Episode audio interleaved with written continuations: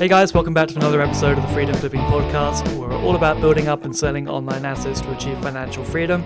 This is episode 12, and on today's show, I've got a great guest, Doug Cunnington from NicheSiteProject.com. Doug has recently sold a site for over 200,000 and it's an interesting case study where he converted it from a previous grey hat site that used PBN links into a white hat site using his expertise in, in guest posting. We talk about how Doug is able to rank new sites without any backlinks using something called the golden keyword ratio, uh, the difference between using big pages versus smaller pages, and uh, Doug's project management background and how we're able to leverage that kind of uh, practice in building these sites and scaling up our teams. So the URL for this episode is richardpatey.com forward slash niche site project, and I'll catch you at the end. Cheers. Hey, how's it going, Doug? Hey, doing really well today. Thanks, Richard, for having me on. It is, you know, an honor to be on your podcast. Well, thanks very much. Whereabouts in the world are you calling in from? I'm in Bozeman, Montana. So it's like one of the Rocky Mountain states up near Canada. It's nice here. It's in the mountains. Very nice. You ski and snowboard in the winter? You know, I, I don't. I moved from the uh, sort of the deep south in Atlanta. So we, uh, you know, we didn't grow up with snow. So it's kind of a dangerous hobby to pick up at my age. I'm sure. Uh, well, you, you, you certainly look young. I, am not gonna not gonna ask, but I'm sure you could pick it up if you wanted to. So oh yeah, you're, well, you're, yeah. And, and, I'll say I'm only 38, and I feel ah. like I'm 20, but I know that you know, uh, one spill down a, a slope can uh, set you back a couple of years. Are you based uh, in Montana most of the year then? Yeah, that's right. We, um, my wife and I, sort of did some slow travel and sort of found ourselves in a spot where we sort of wanted to move from the south and check out some other part of the country. So we traveled through, you know, Denver, which we enjoyed quite a bit. Mm-hmm. Uh, again, another mountain state. Went to Texas and Austin, which is a great scene, awesome barbecue. really enjoyed the time in in Austin and Texas. But eventually, you know, when we visited up here, the smaller town uh, in Bozeman, less traffic, really enjoyed it. So yeah, we're this is the home base right now. So how have you been able to to do the slow travel thing? You've been working online for quite some time. Well, initially, I sort of accidentally found the my four hour work week. So I worked in management consulting for about 10 years and, and got into project management in that role. So it was project management for software companies and the management consulting world. There's a lot of, you know, there's travel just in general, but I found myself on projects where the culture of the companies, the clients, essentially allowed us to work from home quite a bit. Now it started really, really slowly where you know you work maybe one or two days from home per week but then it grew into you know four days a week most of the time. And then when i would try to go to the office you know very few people would be there. So it was useless for me to to do that um, and go in. So just started to work from home basically full time. Of course you realize that you can do that from anywhere. Uh, my wife had a similar type role, so she, her company, so she was able to do slow travel also. So that said, uh, after a couple of years of working from home a lot, we thought, hey, why don't we just rent a house in Austin and spend a month there, so we could really enjoy like what Austin has to offer. You could eat a lot more barbecue in 30 days than in five days. so that's what we started doing, um, and we would take a few of these trips per year and it was awesome. We were able to visit family and really just sort of like detach from like the normal stuff and get into a different scene, which was really cool. Nice. And then how have you made that transition out of uh, traditional consultancy into earning a, a, living through what you're doing now with niche niche sites? Sure. Um, really, it was it was a big accident because um, I didn't know anything about earning money online. In fact, I found uh, the Smart Passive Income podcast, which seems to be the gateway. Yeah, I, I came to that pretty early. That was one of my one of my first. Cool.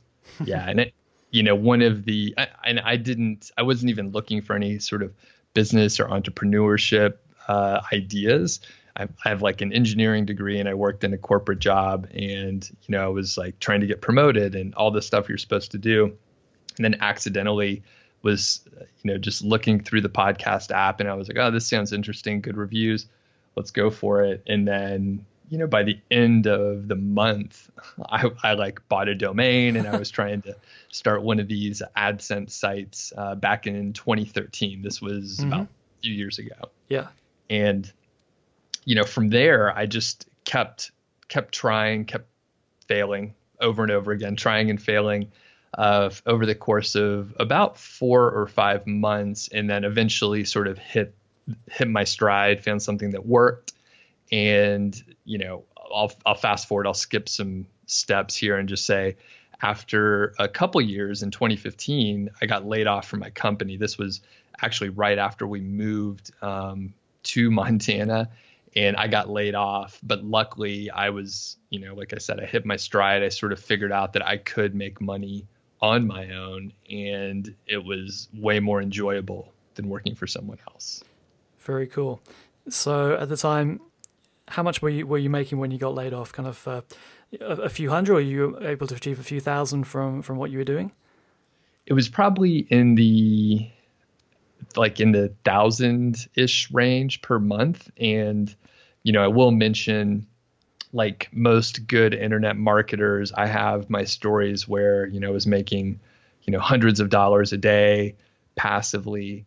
And then I got penalized or my sites got penalized and then my revenue went to zero and my traffic went down to 10% of what it was. So I have a few stories like that. But you know, at that point where you've you've found success, you yep. failed, and you lost it all, like you know you could do it again. So I knew that it was just a matter of focus, finding the area that I wanted to really put my time into. And up to then, it was just uh, AdSense, or you'd moved into affiliate stuff or Amazon. Affiliate stuff. So yeah, my my primary revenue and, the thing that I know is around Amazon associates. So I, I don't even mess with AdSense sites. I know they can be, you know, profitable and, and a, a great route for a business, but I just know the Amazon side really well. So I, I stick with what I know and keep refining my like knowledge base there versus trying to learn a bunch of new stuff. And what what point did you create the uh, your niche site project.com uh, site? Is that uh, so? I started yeah. that early um, in twenty, or it was it was early in my career, but it was uh, 2013. So it was the very end of 2013 when I realized that, hey, like I like this stuff. Writing about it would be a good thing. And I will mention that you know as as soon as I started the site, I was looking for like a revenue stream from it. So I didn't start the site as as a hobby, right? I didn't start it to like build an audience and figure it out later. Like I was going to write a book, ebook info product, and you know sell it, and it was going to be, you know, basically Amazon Associates and applying project management to it. And that's, you know, I didn't mention it a ton, but I'm a, PMP, which is a project management professional, and that's a fairly you know well-known certification. It's not really easy to get. You have to have you know thousands of hours of experience. You have to take like a $500 test, and it's it's important if you're working in certain industries, but that knowledge base isn't commonly like known. So for me to be able to apply it to something that's fairly disorganized, if you go and read a bunch of blog posts or listen to podcasts to try and figure out how to do something, it's usually not like an actionable set of steps. It's it's rare it happens, but it's usually kind of disorganized. So yeah. with my project management background, I wanted to marry that together, and that's why I launched the site, Niche Site Project. And do you still have that ebook, or have you transitioned that into a into a course or something? Are you still selling through that right. site? Yep. Yeah. So it uh, the ebook is no longer around. It's in its like fifth iteration, and it's really um, a course that I have now. It's called Five Figure Niche Site. Oh, I see. But, That's the one I'm on. Yep. Yep. So it's it's all like it's it's grown, and obviously there's a lot of stuff that doesn't work anymore that worked in 2013. So it's constantly, or just over the years, has been updated. And then, you know, I constantly update the course at this point. So ah, very cool. So yeah, you've had a very interesting blog series that I've been following um, called Project Go White Hat, and I've got a, a, bunch of questions I want to ask you about this.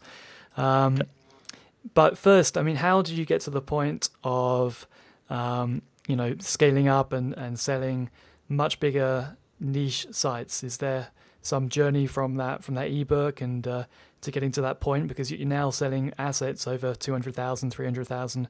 Um, so yeah, interested in that kind of that that middle stage. Sure. Well, I think as I mentioned before, the trying and failing and adjusting, I think that is like the main key aspect of like what I've done. And when I talk to, you know, other successful entrepreneurs, whatever field they may be in, and I, think you probably see this too, Richard. It's it's like they keep trying, they adjust. They'd never hit a home run the first time. It's usually a very slow process, and it's you know three, four, five years in when something impressive is done. And so if I had to say like that that middle period is really just you know trying to f- figure out what works, adjusting and like not quitting. Because most people would quit after some of the uh, pitfalls that I you know really just I, I, lost all the income right? Like over and over again. Yeah, so a lot of people would just quit and say you know what? I can get a six figure job at some consulting company and it's fine. I know how to do that. I have the connections, blah, blah, blah. But, you know, I saw this as a route where not, not only that it is more satisfying and more enjoyable, but, you know, you can, you can actually make more money working for yourself than working for someone else. And it's really only when you're on the other side that you could see that uh, possibility. And yeah, yeah so I, I won't ramble on. No, it's, no, no, that makes total sense. And over this time, were you working on just one site or a couple of sites, or were you building up a portfolio and, and, and trying a bunch of different niches? And um, I take it it was all Amazon Associates. Like, how many, uh, before you got into this kind of Project Go White Hat series and what you, are currently doing, um, did you build up a bunch of different sites that you were working on at once?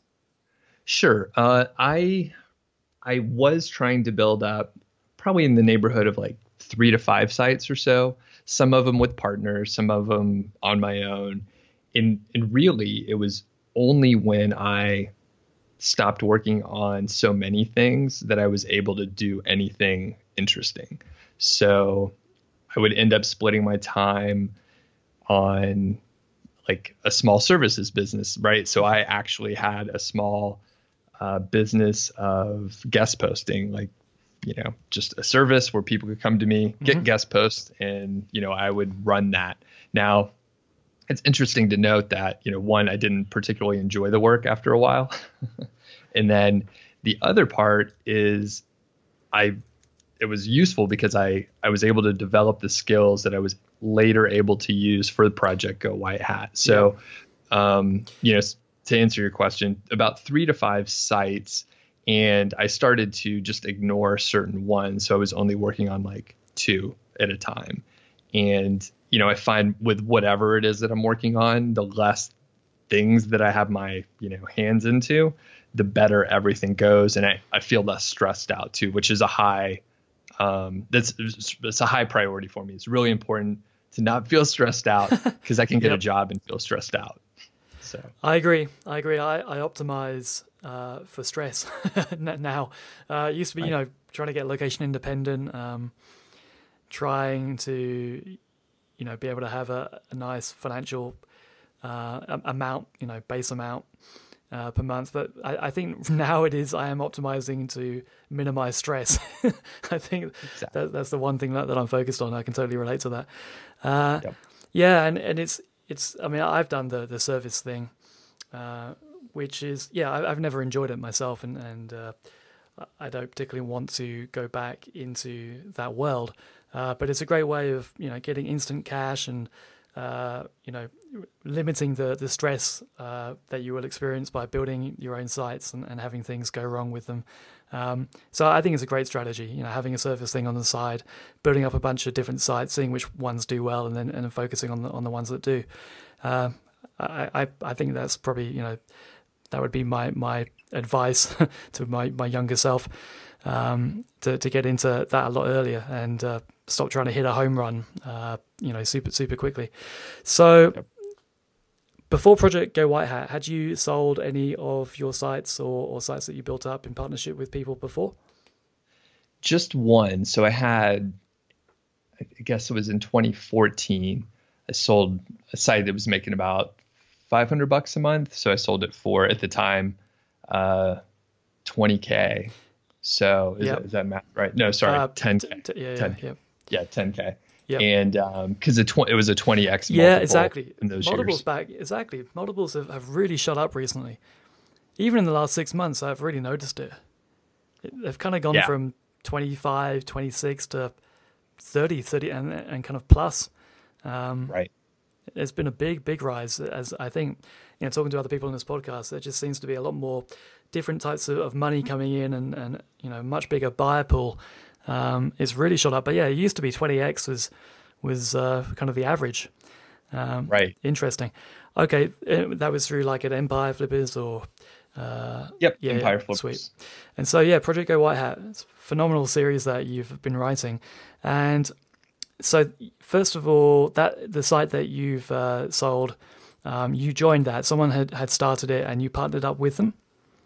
Yep, that's right. Yep. So one one interesting thing and when you asked about sort of like the the middle portion from like where I started to reaching the point of um, you know selling a site for that much it's like relationships like everything else in life it's like relationships and knowing people and like not being a jerk yep. and that sort of thing so really the only way that I was going to be able to join up with this is through some of the things that I did in the past so to rewind in about the middle of 2014, a reader of Niche Site Project emailed me, said, Hey, just wanted to connect with you.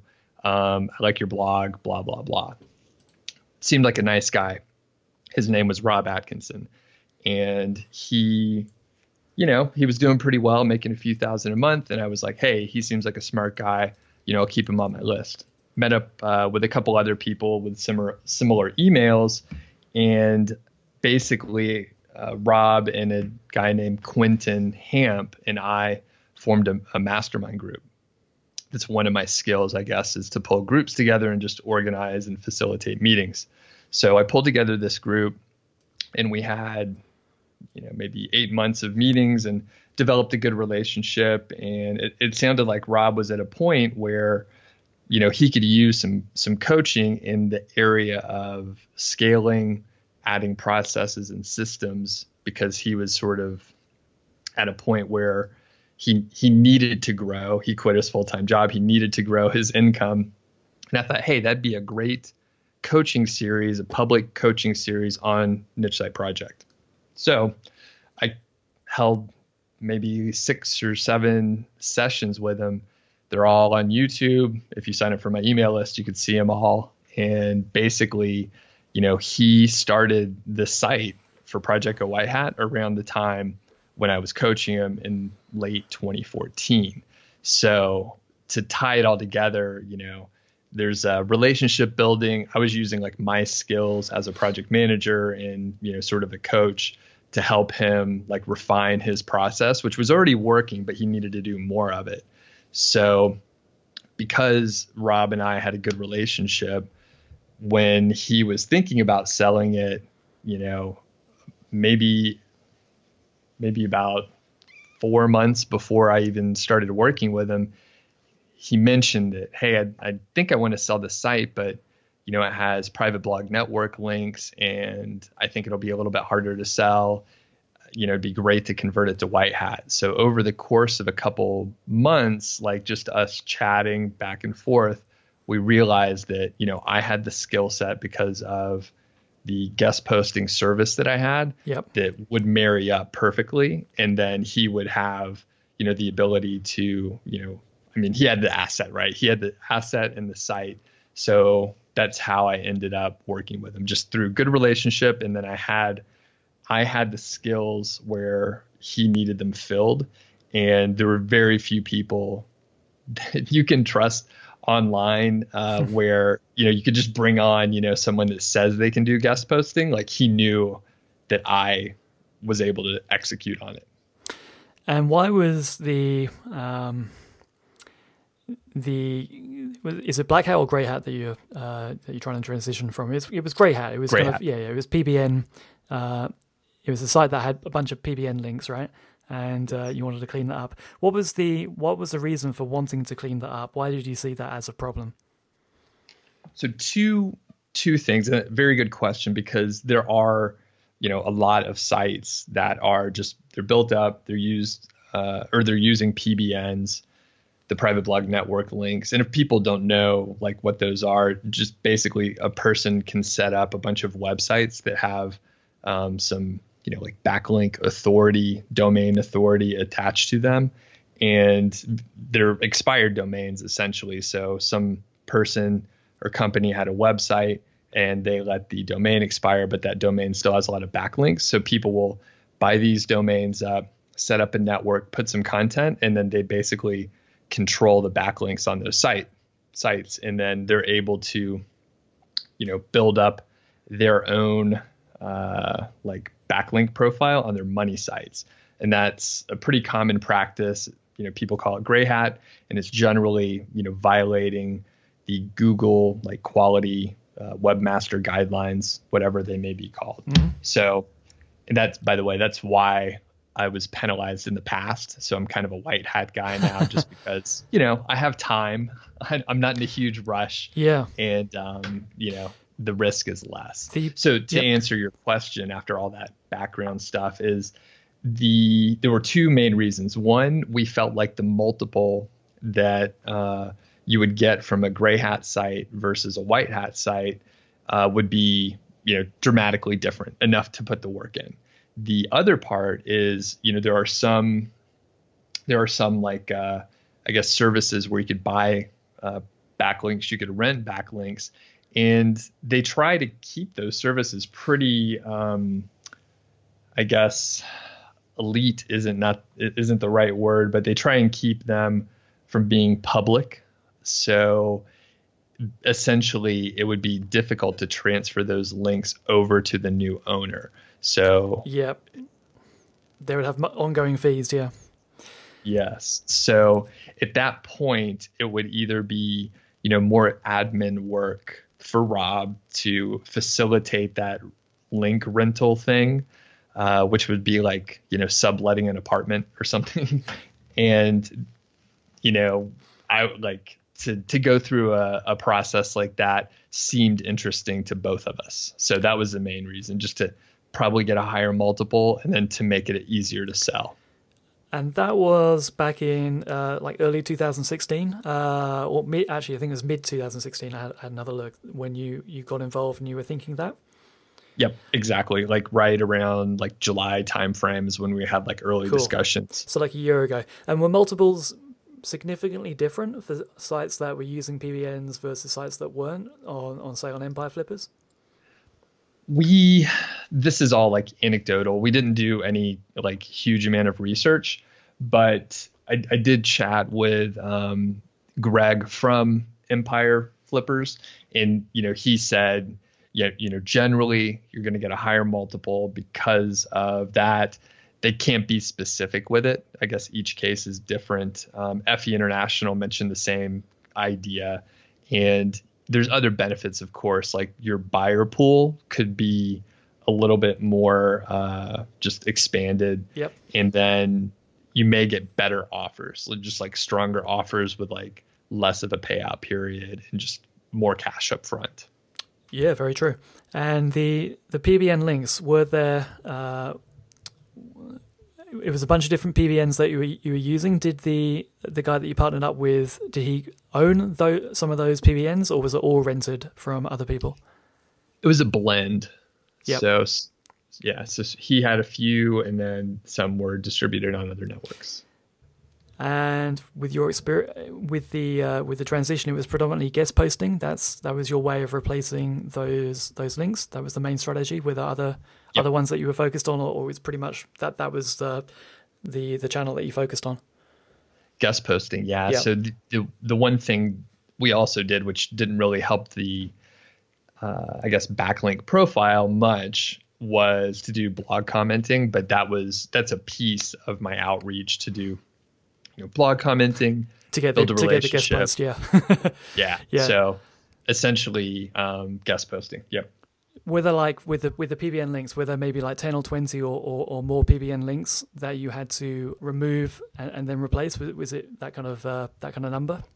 Yeah, pretty close. It was like 45. Oh, And I- okay. I could be, yeah, I could be specific. And um, yeah, there were 45 PBN links. And, you know, I actually forgot to mention, you know, one of the early backlink strategies for, you know, sort of Rob's sites, at least at the time, was to get um, Web 2.0 blog links from a company called The Hoth. They do, Yep. you know, pretty great job on a variety of services, and they have these gray hat type services as well.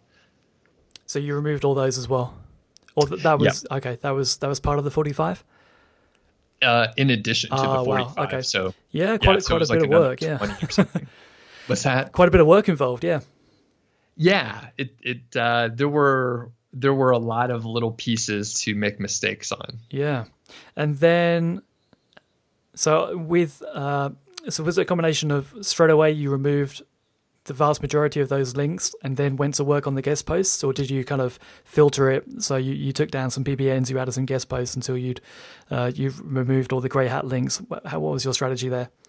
Sure. So one thing to note is it's hard to actually get good information on a case study like this. Yeah. Like not that many people do this because like I mean a lot of people question our sanity um, at the beginning and I, I was going to say then we convinced them but they still question the sanity of what the hell we were trying to do. So the thing is um, the site was making like 10k a month at that point when I joined up. Yep. So like we didn't want to interfere with any of the like rankings or anything like that. So Wow. the fact that you know we're playing like with real money and there's like real consequences that's a lot of money like Yeah. we didn't want to screw up because we lost ranking so and, and the other part is we couldn't find any like good case studies Yeah. where you know someone went through this sort of process so basically what we did was we started with uh, guest posts first um, we wanted to get a good base of new links. One thing with guest post um, is it it can take a little bit longer than a PBN link to actually provide its push as Yeah. far as authority and link juice. So I knew that we needed to get you know 10 or 15 guest posts published before we even thought about removing. anything. Did you see a Yeah. bump in in rankings from doing that uh, on top of the PBN links, or was there not much uh, difference from that? we we we saw a bump in rankings, but I don't think it was because of the guest post. I'll come back. I, I have a theory on what happened, but we were doing a few things at once. Is also, um, we improved content. We Mhm. like added a lot of content, um, which is a whole other you know piece of the puzzle that we haven't discussed yet.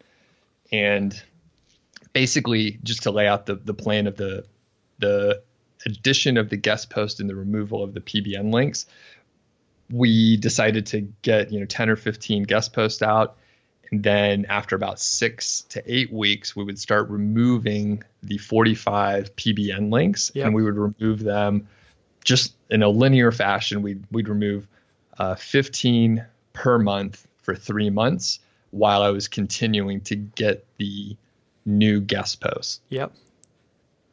Um, this is this is exciting. Yeah, it's like I'm I finding mean- I'm finding out what's going to happen next. um, and the thing is like you know i mentioned we um we changed up on uh, the content a little bit too, or improved it. So, you know, the reason why I sort of hesitated to answer, you know, did the rankings go up? The the rankings, like we didn't see the rankings move because we were already ranking number one for like the main term that we were trying to rank for. Right. What we did see um, is an increase in traffic of like 300%, like 3x over about 90 days. So that's like ridiculous. Wow. Okay yeah, and, and, like the revenue went up from 10k to I mean we got help wow. from the retail season, but like mm-hmm. went from 10k in September to about um, made 32,000 in December. Uh, how much of an increase would that have been? Take out the, the kind of seasonal factors. Uh, what kind of percentage increase was that on on uh, like the uh, the previous year, or or what kind of increase do, do you think happened yeah, was, revenue wise? From the previous year, it was about like 320%. So it, it did about 10K in December of 2015. And you hadn't really done too much in that year in terms of uh, of link building. The PBN links were there the year previously. I, you know what, the history of the the backlinks, I'm not sure. I think he was adding some, but you know, I know that December of 2015 was the first time that it hit 10K. Yeah. And then it dropped back down in early 2016 from the seasonal effect. And then um, by summertime, around this time, it hit 10K again. So, and it was through, wow. I mean, we added a lot of, we improved a lot of content on this main page.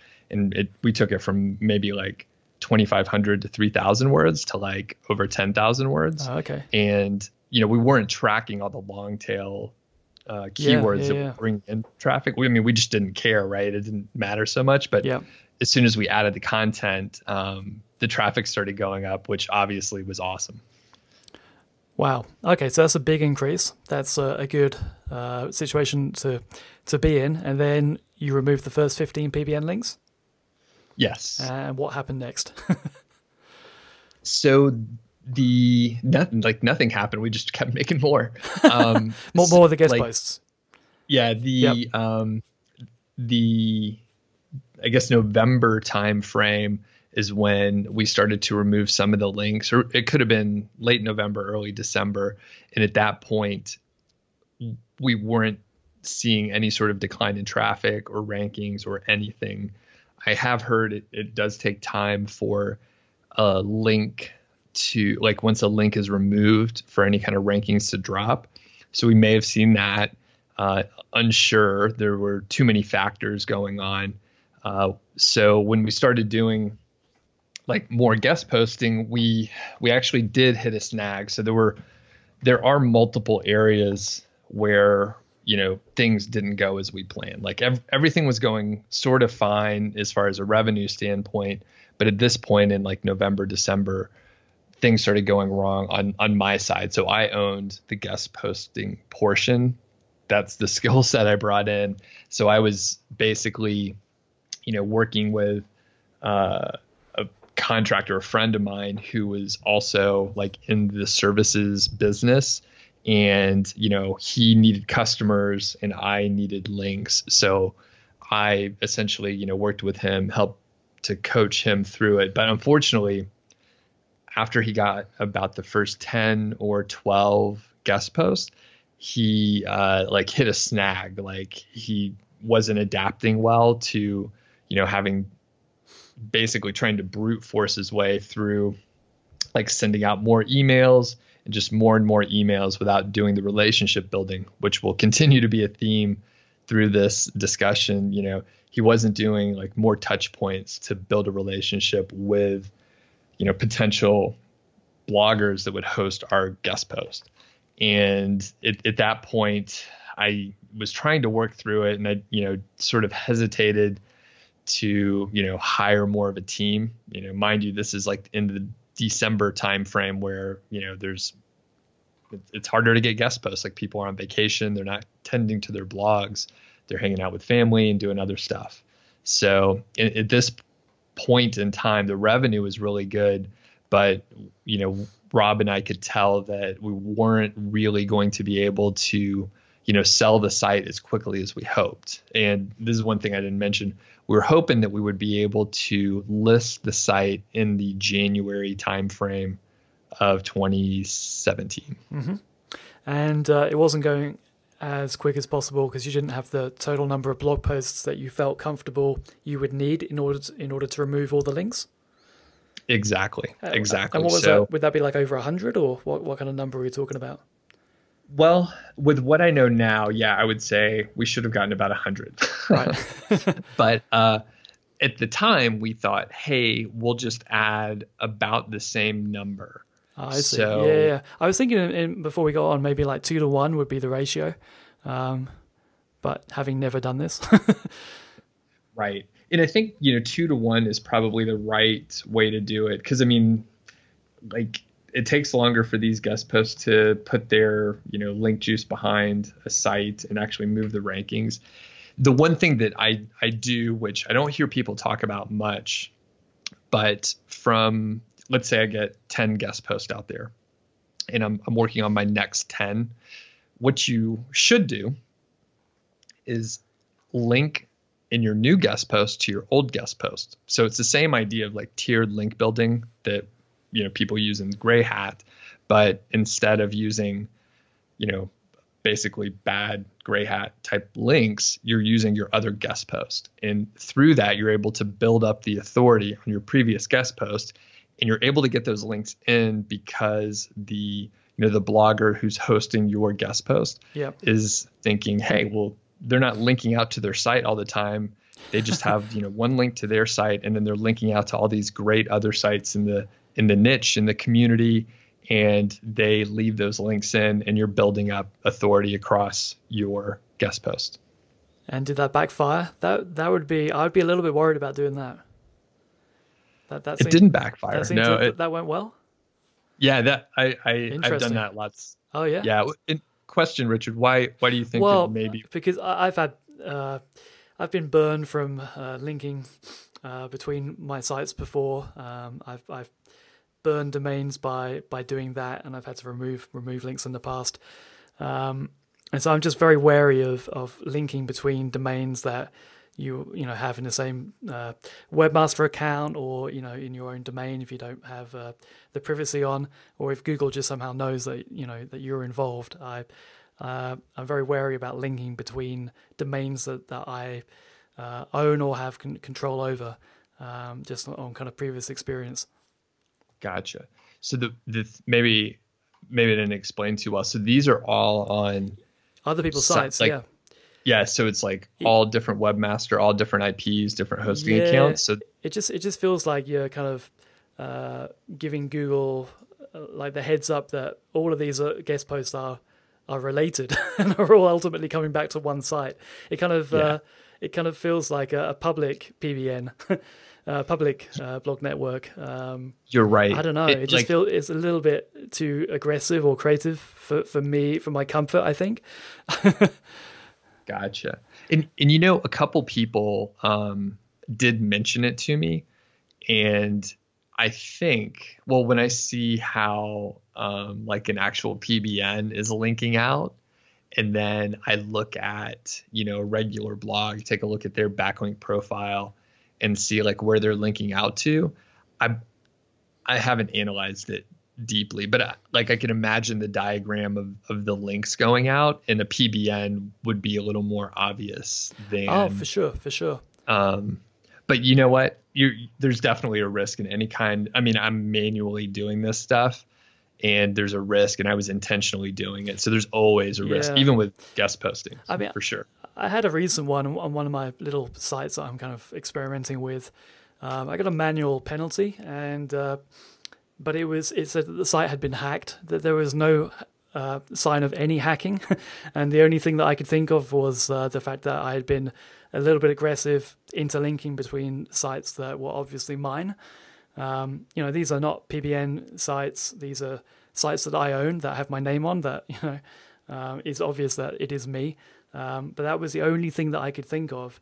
Uh, and in the reconsideration request, I said that I, you know, removed any uh, potential links that could look manipulative from sites that I own or you know have control over.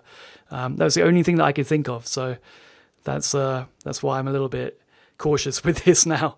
Uh, I just think Google is getting so goddamn smart, and then any any way of um, kind of alerting them to to to something, um, I just kind of want to stay away from now. You're making me nervous. Yeah, oh, I'm very nervous. I'm very paranoid with with Google. From, yeah, I've had, so, I've not really done anything particularly great, you know, like super grey hat. I haven't created any PBN links. I've uh, I've just been a little bit aggressive in certain areas, and, and I've had a few manual penalties, and um, I just I never want to to have that again with the sites that I'm that I'm building that are real, you know, profitable sites and real assets. I just uh, I don't want to have that risk any anymore. I hear you on that. Um, so what happened when you removed the all the all the PBNs, all those 45 links uh, after that three month period? Did did things uh, fall off a little bit? A little bit, yeah. So you know, one interesting thing, like with this whole project, it's been really hard because, like we we didn't have control over like all the aspects. You, you never really can in like a real live environment. So the traffic did definitely go down. The thing is, I'm, I'm we're not 100% sure why. Like we didn't dramatically like drop in the rankings or anything, but it could have been, you know, two main factors. One, you know, losing that sort of long tail traffic that we had picked up from before. It could have been, um, you know, other sites targeting those longer tail terms using you know something I talk about the keyword golden ratio where maybe you know they're now a better you know match for the visitor. So they're ranking for these mm-hmm. sort of ultra long tails. And then the second factor is just sheer timing sheer bad luck. Uh, the actual product uh, line that we are making most of the money from was declining in Google Trends. So if you take a look, the period where uh, you know the site has, was doing so well in the 2016 range, this is like a you know a five or six year high as far as the interest level on Google Trends for that particular product. And if you you know zoom out a little bit, you see it's on a decline right now. So it's a little bit unclear if it, you know, is probably a little of both. Interesting. The rankings probably dropped a little, yeah. and then the trend is just not popular. Yep. Uh, did you get hit by the Amazon uh, change of uh, their fee structure at all? Did that impact much? Yes, that hurt a lot. Yeah. so, uh, in yeah, the for the background, the Amazon Associate Program, you know, they were paying like excellent rates for years. And, you know, I think like Amazon does, it sort of corners the market and then it can adjust because it has the market share that it needs.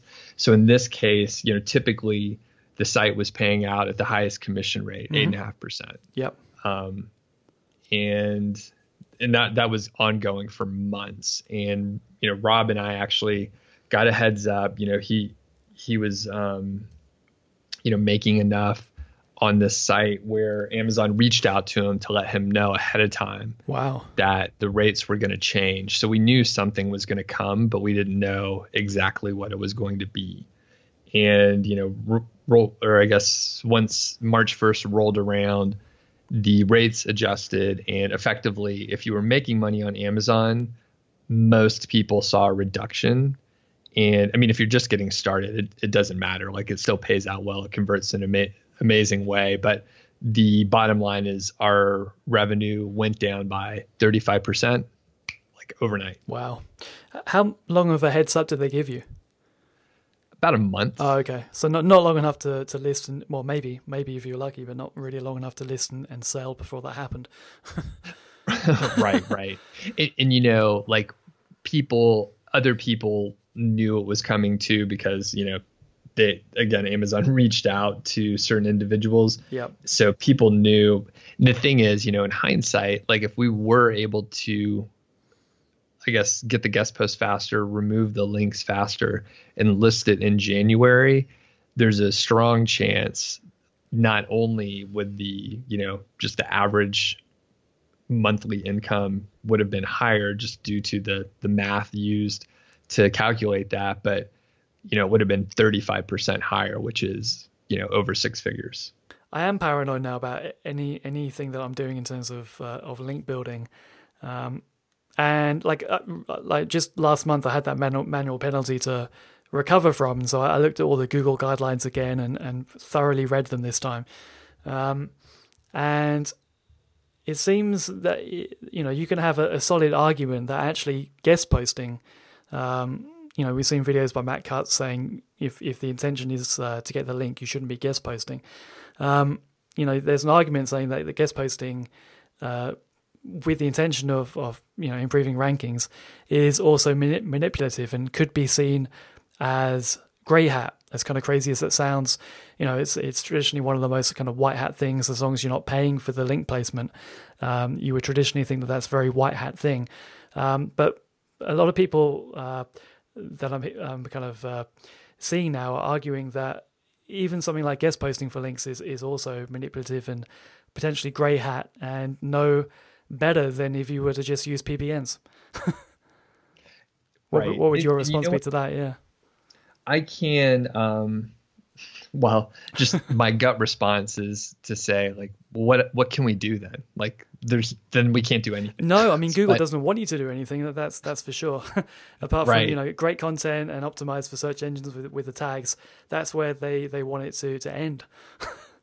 right, and and you know what? I mean, there's definitely a route that I like enjoy um, going where you know there's no link building and you're just going for a volume of very low competition keywords. But um, as far as the guest posting aspect, I will like I've I've mentioned it some on my blog, but I'll make a prediction you know here, and that is I, I would say like in maybe 12 to I don't know 24 months or so. There there's a range. I'm not quite sure, but I think guest posting is going to change some because at this point there are people that are sending out, you know, 100 emails a day, like weeks on end, and they're really just sort of spamming bloggers with like really poor pitches. Like I get my own templates back to me. Like they're not changed at all.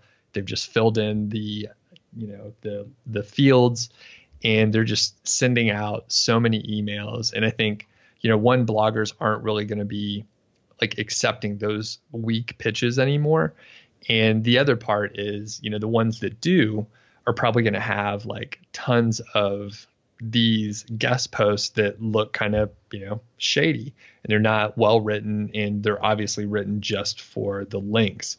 So my thought is, you know, guest posting is going to change and it will be about, you know, getting the links. We have to spend the time building the relationship with the blogger. And if you do that, chances are there's not going to be many other guest posts on their sites, and other people aren't going to be able to go and reverse engineer your backlink profile and get that link. And I think you know that could be the differentiator. I hope where That's you true. know if you if you get the link on a site that doesn't have many outbound links, like that's going to look pretty good um, to yeah. to Google if you build a relationship, it's less likely that they would, you know, switch the link if someone emails and says, "Hi, I've got a better, you know, skyscraper piece of content. Could you, uh, you may want to link to this." They're far less likely to do that because you have a, a personal, genuine, uh, genuine link with them. Um, so there's definitely that benefit.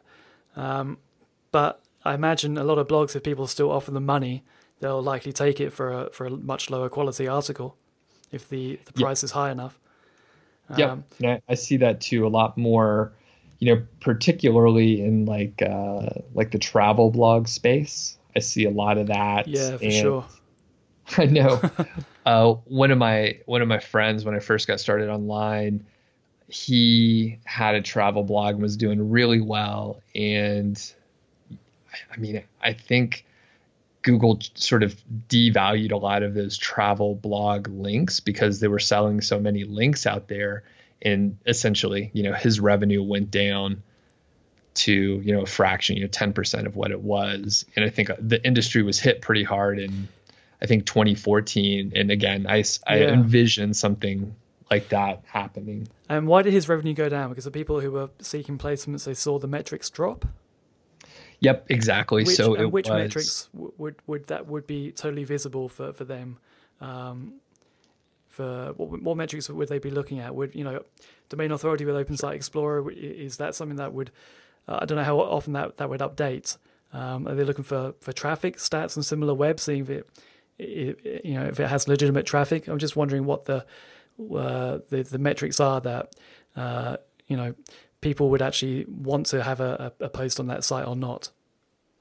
You know what? I'm not a hundred percent sure the mechanism other than like the the uh, I guess impact like went away. So to my knowledge, and I wasn't intimately familiar with like the business portion of it, just the results, but um, a lot of the travel bloggers, like all of a sudden, you know, these travel ah, companies that were I see in aggregate it wasn't working as well.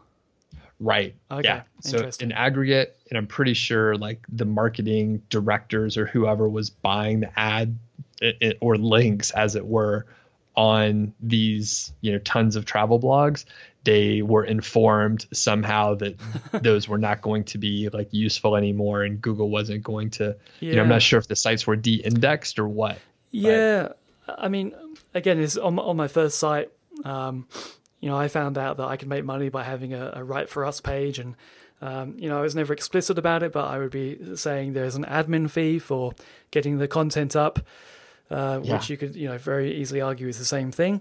Um, and I, you know, this is when I was kind of getting started and uh, you know desperate to make any kind of money. Um, and so I was getting these pitches from agencies all the time and uh, and uh, making money doing that. Uh, but yeah, around 2013, that totally dried up for me. Um, and I had no manual actions back then. I wouldn't have really known what the hell to, to, do or what that was anyway. I probably wouldn't have even been looking um, in the Search Console. But um, you know now you know there's, there's no messages, there's no uh, manual actions or anything, but uh, that site doesn't rank for anything anymore. it gets very very little traffic. Um, but I just uh, I've always wondered why that stopped because to me that that wasn't the fact that it didn't get much traffic, it wasn't ranking, uh, wasn't particularly visible. Maybe they were using like SEMrush back then, but you know, I thought back then it was all about page rank. It still had the strong page rank. Uh, I thought that was the most important thing to, uh, for people seeking, uh, you know, content links. Um, but I've always wondered why that suddenly dried up, and, and other people as well uh, who I was talking to. It kind of ended in, in 2013, and I never knew why. And uh, but yes, I, my days of uh, having a you know a write for us page are uh, are definitely in the past. No, I've learned from that experience. right. If it is seen as manipulative, if, if Google does find ways of devaluing that, then I guess we are left with targeting the uh, the very long tail keywords with uh, a bunch more pages on, on our sites, um, yep. which probably isn't uh, the best thing in terms of uh, experience for for visitors. It's probably much better to have larger pages going into a lot more detail. It's a tricky situation. It's, it's definitely not as easy, and there is a good argument for just you know being very public about the fact that you are using uh, PBNs and uh, and just having that you know uh, f- factored into the multiple because for me I think uh, having spoken to a bunch of people in this podcast that have PBN services or are using them, or um, you know, people uh, Mark from Authority Hacker who, who is totally white hat and uh, you know wouldn't wouldn't go there. I think for me, there's kind of like two ends of the spectrum now. It's either you basically you do nothing, you you find you know like mentions of your site and uh, ask for for a link back if they haven't linked. That to me appears to be completely a white hat. Um, or you know you do a little bit of broken link building, that kind of stuff. Um, and just kind of general content promotion. Um, or you say, okay, well, I am going to uh, likely go against Google guidelines and just uh, go go to town and just be right. very very uh, you know open and honest about that. And uh, when you're selling a site, mention that the fact that you've done that. Uh, uh, yeah, it's tricky. I think this kind of middle middle area um, is very grey. Is kind of more grey than it's ever been. right and you know, I, I imagine that if you if you got a few backlinks from a PBN and you had like a nice blend of different types of links, uh, maybe some scholarship edu links, and then maybe some PBN links, and then maybe you know some uh, guest posts, and like you said, broken link building or something like that. Which, to be perfectly honest, I haven't haven't actually heard anyone say they've been able to execute broken link building in recent times and like make it you know cost and time effective but yeah. I don't know if that's still like a viable route. People talk about it because in theory it could work but i haven't seen anyone do it with an affiliate site. How about you? Uh, not as a process not not in terms of uh, you know having an effective process having people deliver it. It's something that i've dabbled in. It's not something that i've doubled down on no gotcha. um, yeah it's an interesting world that we're that we're playing in and uh, yeah, Google guidelines uh, make for some very interesting reading. Uh, it will make you very paranoid. yeah, no kidding, no kidding. And then, I mean, then you see, you know, really bad private blog networks like working also. Oh, that's the thing. For for sure, it works, and, and even you know a bunch of you know people who are pretty, pretty much only doing footer links um, on uh, sites that they've either kind of web agencies, you know, their client sites, um, that still does incredibly well as well. I've, I've been noticing that, uh, that locally where I'm at in, in the UK, um, there's a site ranking uh, on page one for a keyword that I'm focused on. That that's all they've done, and they're, and they're on page one is is insane. All they have are footer links with the same with, with like three different types of anchor text repeated like uh, maybe a hundred times, um, and nice. it works. The, these things still work. Google isn't as uh, smart as we give it credit for you know, in, in, in aggregate, but um, they certainly do detect PBNs and, and take action. Um, right. I don't know. I, am left with doing, uh, being you know, basically just doing no, link building or, uh, you know, building a site where I am actively building links uh, with with all these tactics um, as a as a blend. Um, but right now, yeah, right now I'm not doing anything in terms of of PBNs, but the more I read about it, the more it kind of starts to make sense to me.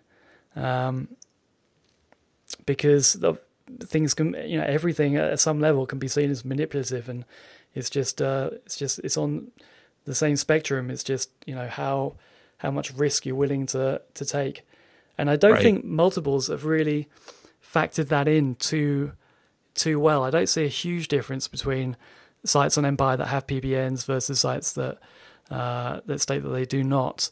I haven't really looked into it in, in a huge level, but um, I kind of I'm kind of th- feeling like PBNs are having a little bit of a comeback, or starting to be a lot more accepted, and you're seeing it, you know, on the listing description page now. Um, it's it's a lot more open and and, uh, and and apparent than than it used to be. Maybe it's only because I've I've only recently started looking into it. Um, right. But I think yeah, I think you could be right. You know, there's a bit of a, a renaissance, and there was, you know, a period where when I got started in 2013, 2014, super popular. And, you know, really that was what, you know, what white hat guys were teaching, uh, who they're white hat now. And they were using PBNs like very aggressively and very liberally. And then, you know, it got them to change their tune. And I think, you know, I imagine this whole world is is sort of cyclical and goes in cycles. So yeah, I imagine we're probably in a you know sort of a high period where you know people figured out how to do uh, PBNs better. They're running cleaner networks. They have better domains. Um, the you know the people that are selling renting links out and have weathered the storm are actually like doing it well and they have pretty tight networks you know there's several uh, guys I know. And I, by the way, I have nothing against PBNs. I think they work great. I just don't have the stomach for it. So yeah, no, I, I, I don't. Do I, I, uh, I don't either. yeah, uh, yeah, we're we're older, you know. We're we are, yeah, yeah. I'm, I'm, I'm a lot more risk adverse now. Yeah. yeah. So like I see the value. I don't want to get a job again. So no, i know. To... exactly, exactly. Uh, I don't want to go to zero again. No, um, that that would suck. So yeah, are you are you working on the the next sites that you're uh, going to be building up to sell? Are you, you continuing to work in terms of a partnership, or you have your own sites that you're uh, looking to sell maybe in a year's time or so? Is this the the strategy going forward? So I have um, I have a, a, few sites I don't talk about at all. So um, I'll tell you, there's one site that I'm picking back up. Um, it's another site that I, I worked with uh, with a partner, and it's one that it, has been around for a few years, and we actually were we are trying to you know get out of our area of expertise, and we were attempting to do you know email and affiliate marketing primarily, and we we went away from you know Amazon affiliates, which is what you know my partner and I are really experts in, and you know we got busy uh, over you know the last year or so working on other projects. And we're coming back to it, and we're actually you know pumping it full of content right now with the keyword golden ratio, and essentially that's just those ultra long tail keywords. We could uh, discuss that another time. It's a big topic, but uh, we're working on that, and we we have the advantage of having age on the site. It has some good backlinks from a couple years back and there's already you know quite a few posts and we're adding to it again going back to what we're actually good at which is amazon affiliate type content. And uh, this is like the, the the guy you're working with started uh, himself or did you purchase the domain? He he actually started it but we've been like partners on it for two and a half years. So i think it was it was a he bought the domain and then we we started working on it like sometime later so, and I'll, link to your um, keyword golden ratio post uh, in the show notes. But um, these are, are, much longer term keywords. You create how much kind of uh, uh, what's the word count on on the pages that you're actually creating for these longer tail keywords? And do you end up with sites with hundreds of pages with much uh, a lower uh, word count of, of content on each page by by taking that approach? Yes. So we were aiming for about a thousand words on average. So it's not, you know, truly like short form content. Yeah. But, you know, if it's a topic that doesn't have much information that can be, you know, written about, which that happens sometimes if it's really specific, it may be, you know, 700, 800 words. And then if it's more, more meaty, you know, maybe, maybe it's a thousand, 1200 words, something like that. And typically, I mean, this is a volume play here. So you, I believe you really need to have, if you want to make, you know, real money, good money, then you need to have at least, you know, 50 of these posts. And, you know, I've seen good results adding about 200, um, 100 to 200 posts. And obviously it's an investment in content and time and all that stuff. But, you know, these are ranking and getting traffic without any backlinks. So if you imagine how much backlinks cost in either time, uh, renting PBNs, or however you're getting backlinks, the fact that you don't have to get backlinks is a big deal. And is that so, is that because the homepage and other other a few other pages uh, you're focusing on getting links to those, and uh, the domain authority is rising that way, and so these uh, longer tail keyword posts don't need them. That's because you, are doing uh, backlinks to other pages, main pages on your site, or the, the site just doesn't need backlinks at all this way. So I don't have a ton of data on it. Um, I almost never get links to the homepage, by the way, just as a note. So I don't care if the homepage ranks at all ever um, since it's not actually going to make any money. So I mainly get links to internal pages, and yeah, I don't I don't try and get links to the homepage at all. So the particular sites that I do have experience with, they did have some backlinks to inner pages, so there is some domain authority there. Um, and there's a tremendous amount of interlinking throughout the site. It's like Wikipedia. Like every post is linking out to multiple places, and every single post has internal links coming to it. Interesting. Um, I think that's a key part, by the way, to like have the site really well linked up. You don't find it's uh, easier to get links to your homepage though, if you're just uh, trying to get brand and uh, you know uh, links added to, to sites, uh, to pages that already exist. I, I, guess that's not really your strategy though. Your strategy is brand new content for guest posts, and within that post you can link to um, uh, wherever you want to link back to. Yeah. to, to, to Yeah. those inner pages. Yeah, you know, um, like as far as easier, do you mean like um, people will allow you to have those links? Yeah, I, I find I, I I'm able to pick up links to homepage uh, a lot easier than some kind of random, well, much easier than a money page. um, Right. Yeah.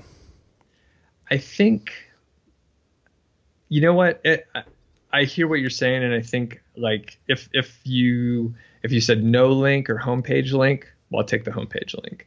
But in recent times, because of you know the deeper relationship building, uh, the person usually lets that link to an affiliate review page.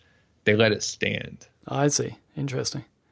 Yeah. Okay, so you're not really doing the kind of creating informational posts that don't have any affiliate links in and getting links to those and then redirecting link juice to the, the money pages. You, you, you're, you're able to, to not uh, need to do that by building good relationships with blogs and, directly linking uh, to, to the pages that you ultimately want links to. Is that's your strategy?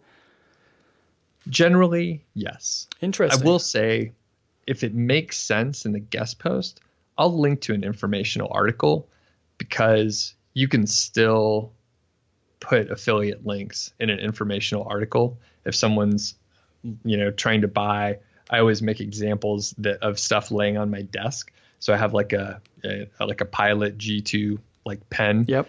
and if someone is trying to get information on a pen, they're probably interested in pens and paper and other writing utensils. So totally, you know, it would make sense to say, hey, if you are interested in this 12 pack of Pilot pens, you can check them out on Amazon. So but your strategy is is not you know creating uh, you know maybe one for one or two informational posts to one affiliate post.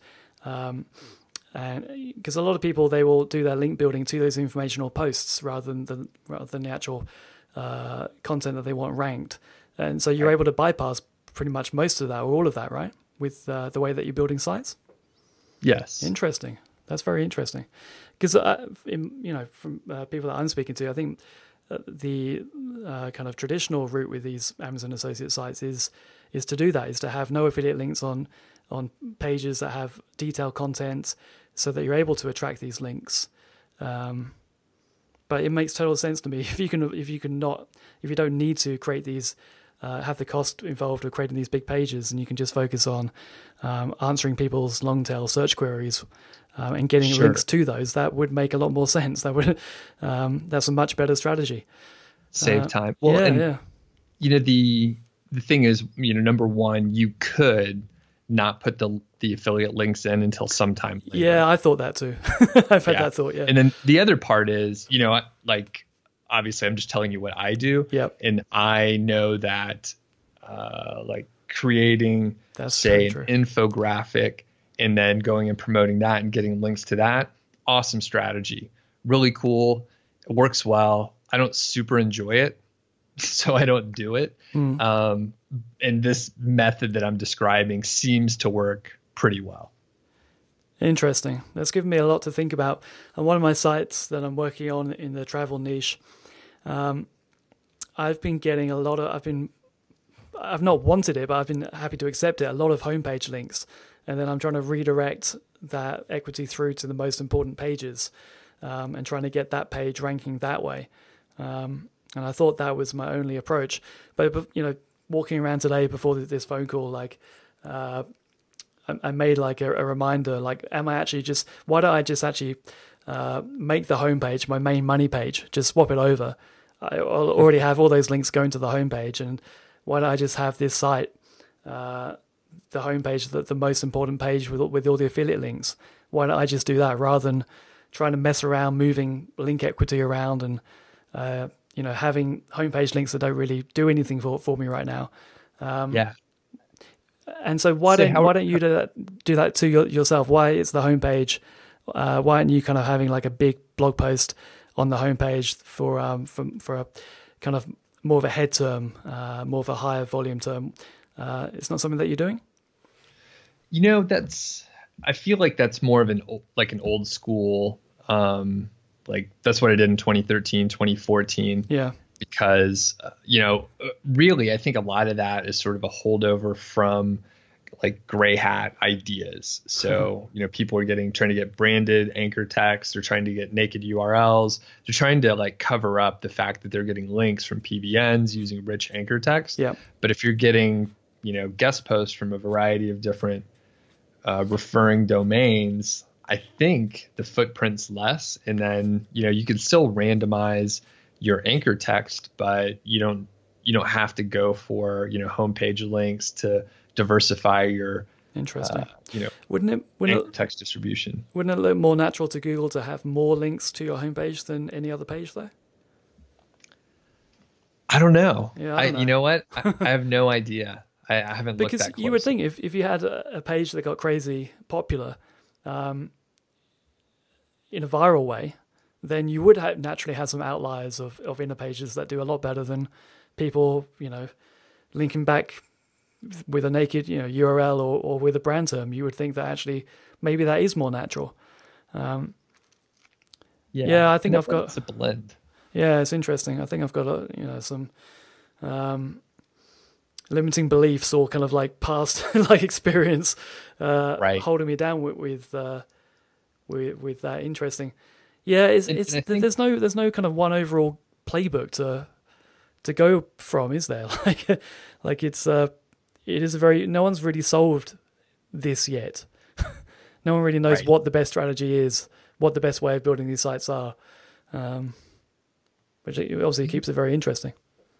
Yeah, and I think um, you know one one note, bef- a thing that uh, you mentioned before about having like the homepage as the you know affiliate content.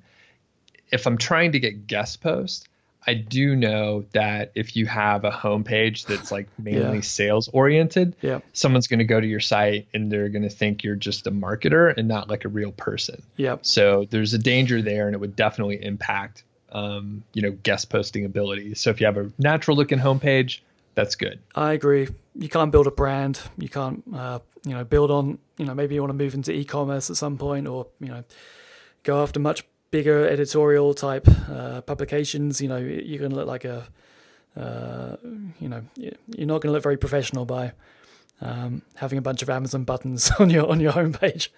Exactly. Uh, exactly. I agree. And I think, um, you know, from a, you know, secondary standpoint, like you mentioned, you thought, hey, why don't I switch my my homepage to a, a money, you know, article uh, and you could do that. Like you could always like test it and check and see and you know worst case scenario yeah. it doesn't work and you change it back and anyone can do that for whatever they're trying to you know work on. That is a good point. I, I may actually do that after this call. Just yeah. to just because i'm struggling to get this inner page ranking. Um, it's in the travel niche. It's linking out to travel sites to get commissions and um, there's just no reason why anyone would would want to link to it. I'm trying to be very creative, coming up with right. uh, lots of creative strategies to to get links to that page, um, and it's taking me a lot longer, and I need to get it ranking uh, over the next few months. Otherwise, I kind of it's it's a seasonal thing that I'm play that I'm doing. Um, So I think I will test that. Very cool. So you, you think your strategy going forward is, is going to continue to be the guest posts, the the better quality ones, the the real relationships. That's going to be your main tactic, uh, along with solid uh, content. Yeah.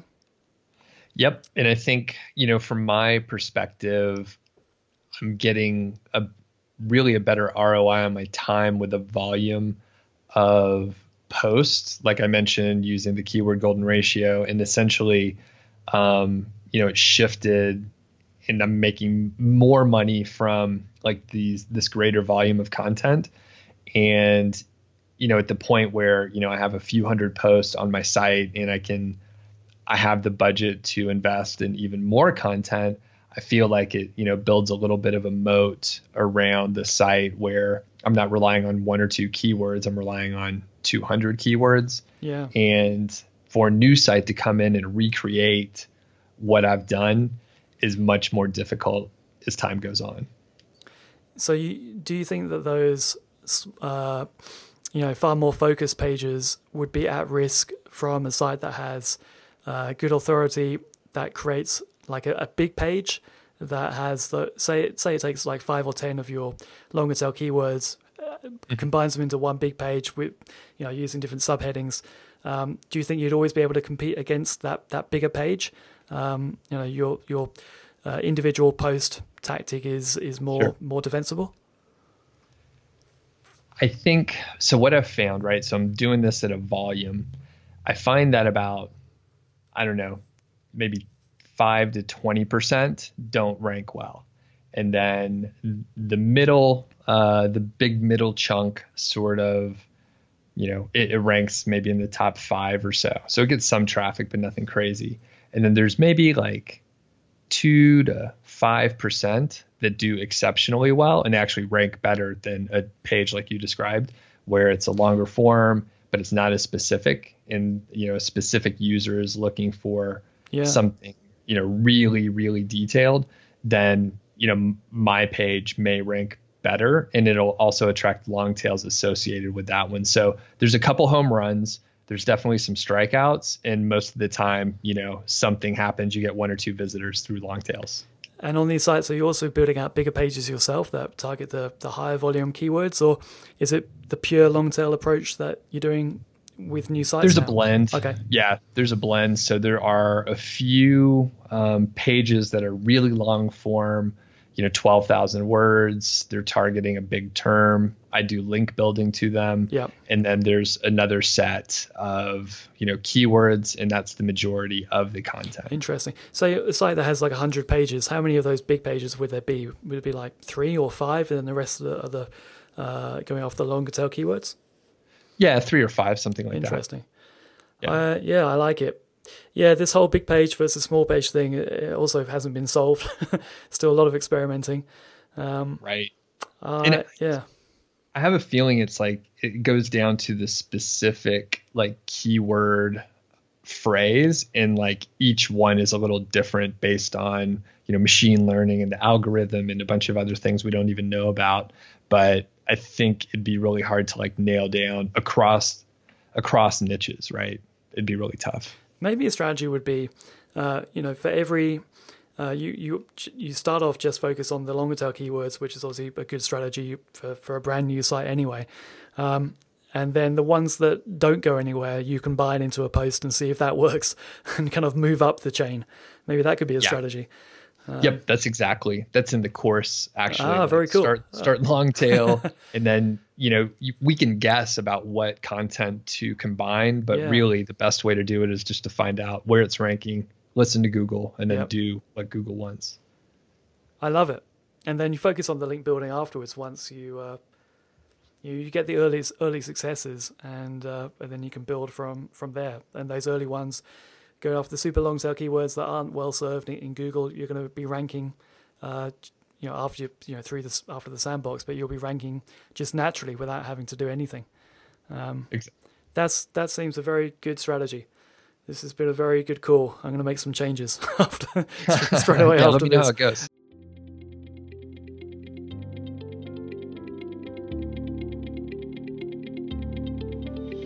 Alright, no, this is not the end of the episode. We have our first sponsor. This episode is sponsored by funnelengine.com. Does your website even convert, bro? You need to make more money from existing traffic by claiming your free sales funnel templates and copy scripts at funnelengine.com. There are nine free marketing and sales funnel templates available opt in funnels, e commerce funnels, high ticket client funnels.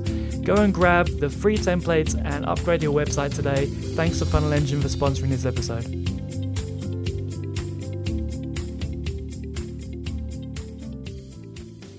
So you've got a background in, in project management that you're now applying to niche sites.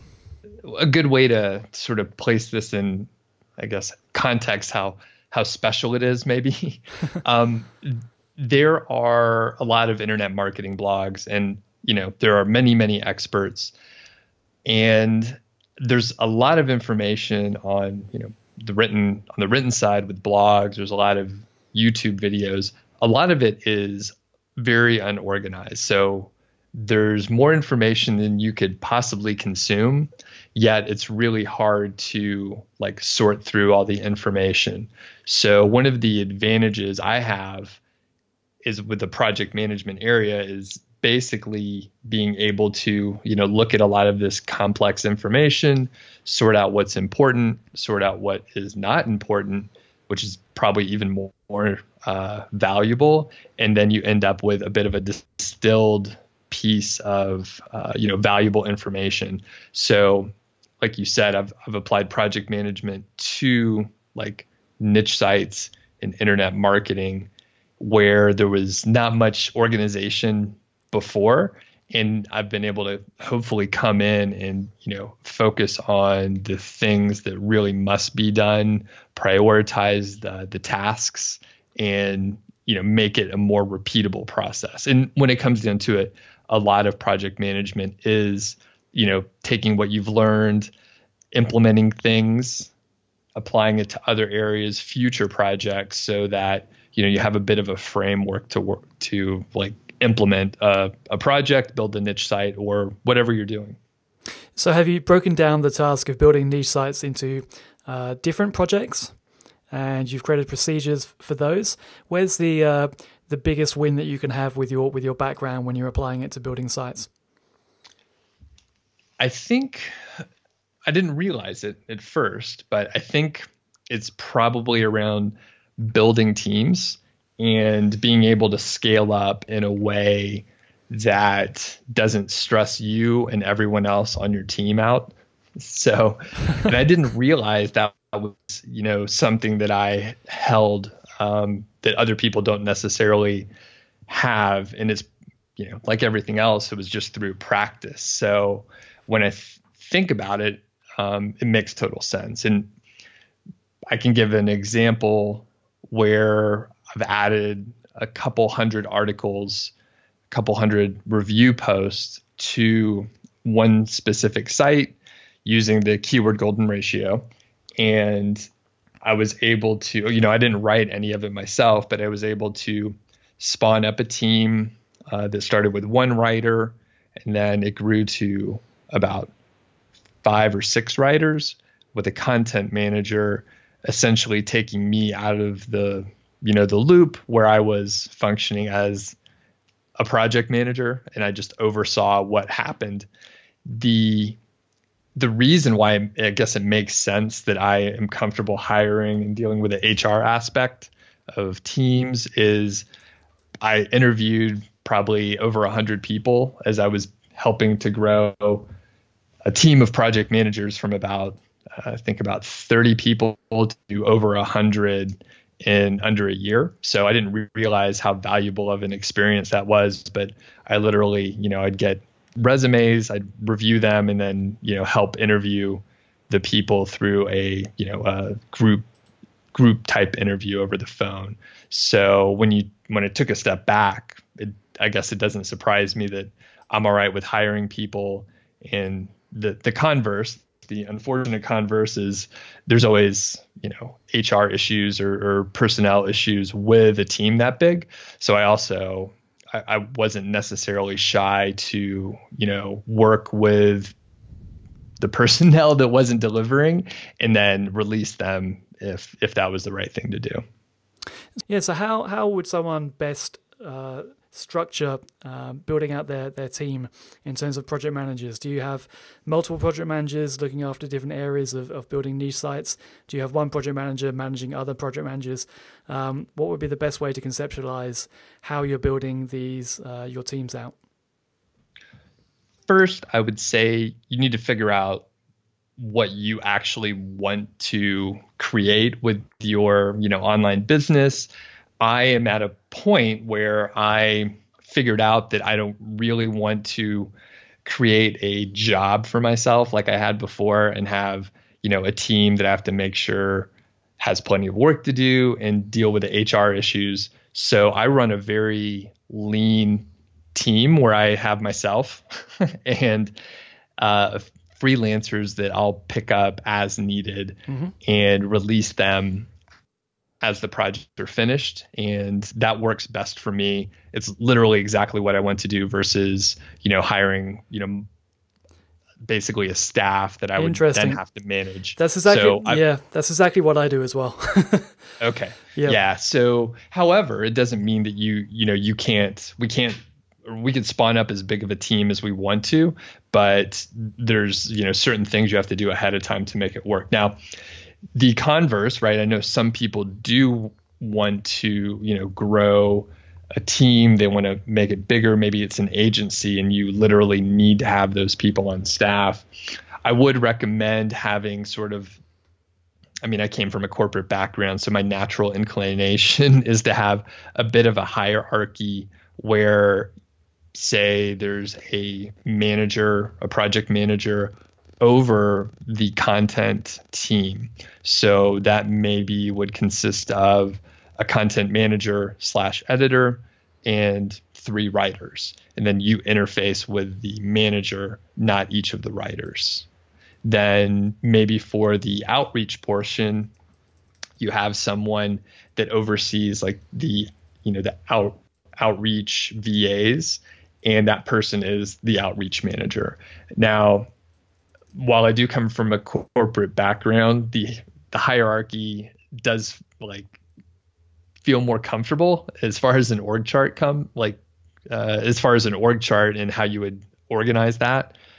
But overall, I'd like to have a fairly flat structure. Um, most of the time, if we're you know solopreneurs or we're just working with a small team or a small agency you you want to know like all the people that you're working with even though you may not interact with them each day. So the whole point there is i wouldn't build too many layers of complexity but i think it's good to have someone to your original question richard it's good to have people that are you know they know the content piece and they're the expert in the content piece and they're the project manager. Mm. and having a person that knows the outreach like managing the outreach folks so that they sort of own that piece of the puzzle yeah it's, it's uh, I, I echo that that approach, and especially if, if uh, you're specializing in just one part of um, you know one type of monetization with Amazon Associates, and one type of link building with, with guest posts, which is um,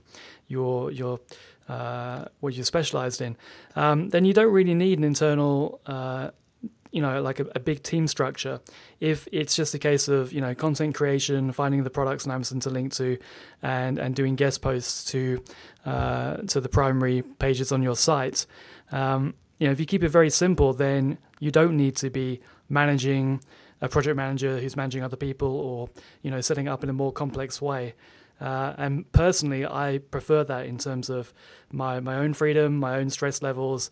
Um, I would much rather keep things a lot more simple and not have to have the complexity that comes with multiple uh, you know income streams and uh, multiple you know marketing channels and and you know five different link building methods. So, with, on your team, do you have a you know a proper project manager, or do you just serve as a project manager yourself? Right now, I don't have a whole bunch of content creation going on. I'm working with an investor, and we're we're purchasing a bunch of assets and uh, increasing asset value in other ways. Right now, we're not looking to uh, focus on content, but we're kind of coming up with our own procedures for for the types of link building we're both comfortable doing. So right now, I've got a like a a bunch of writers that I uh, can use when uh, I need content. Um, I've uh, you know used VAs before for a bunch of different outreach activities, but um, right now it's pretty pretty limited. We're kind of consolidating. We're focusing on our strategy, and uh, you know at the point where we're looking to see if it makes sense to build up our own team. Um, but yeah, kind of my current approach is is not really starting new sites. It's uh, it's working on existing ones. Mm-hmm. And mm-hmm. uh, I kind of realized that you don't, you know, once the site has 100 pages or so, you know, adding another 50 pages isn't kind of like the best ROI that you can that you can do. Right.